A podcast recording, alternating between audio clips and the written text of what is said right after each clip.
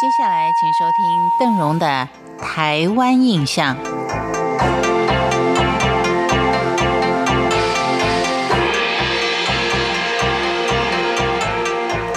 水圳的建筑对于台湾的农业可以说是最大的工程之一，所以我们可以说水圳的新竹在台湾开发的过程当中占有一页非常重要的历史。而所谓的水圳通常就指大家从水源处，也就是比较大的河流引水来灌溉农田，而水流所走的沟渠或是水道就叫做水圳，其中最有名的应该就是嘉南大圳了。这些水圳更使得台湾许多原本干旱而难以耕作的农地获得了源源不绝的水源，农人跟农业的收成也逐渐脱离原本所谓看天吃饭或是看天田的无奈。南投县国姓乡的北港村有一条北圳，这条水圳历时三年的施工，在日治昭和十三年，也就是民国二十七年的时候完工，引入北港溪水，开启北港村正式进入精致农业的一个开端。北港村这个小村子的开发大概可以追溯到清初，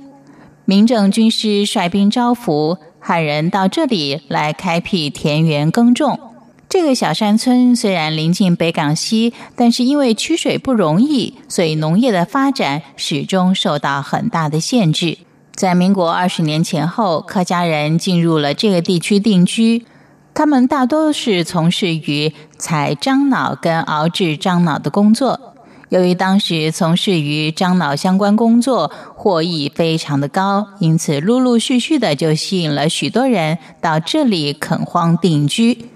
但是却因为僧多粥少，制作樟脑的工作日渐的是不敷需求，因此大家就开始把重心转移到农业。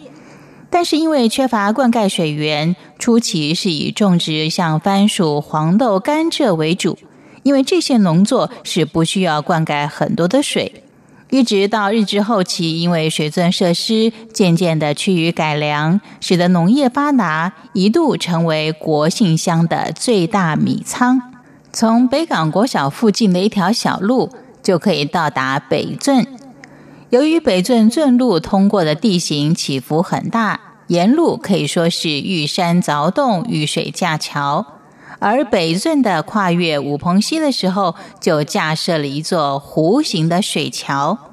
水桥是建于民国四十年代，下方采取的是一个圆弧的拱圈造型。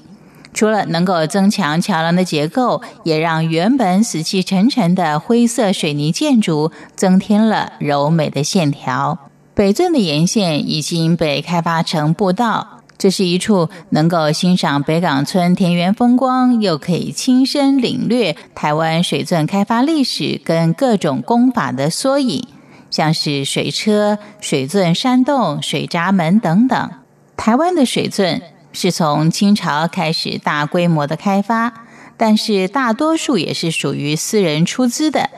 所以大体来说，水圳的开发跟管理在清朝年间已经是具备了高度私有化的取向。到了日治时期，总督府登记的大小皮圳对于公众利益有相关的，就指定为公共皮圳，并且颁布各项法令跟规则。如果说清朝官方对于水圳的管理是无为而放任，那么日治时期总督府，那么在日治时期的总督府可以称得上是全面监督跟控制了。感谢您今天的收听，为您介绍的是台湾的水圳设施，我是邓荣，台湾印象，我们下回见。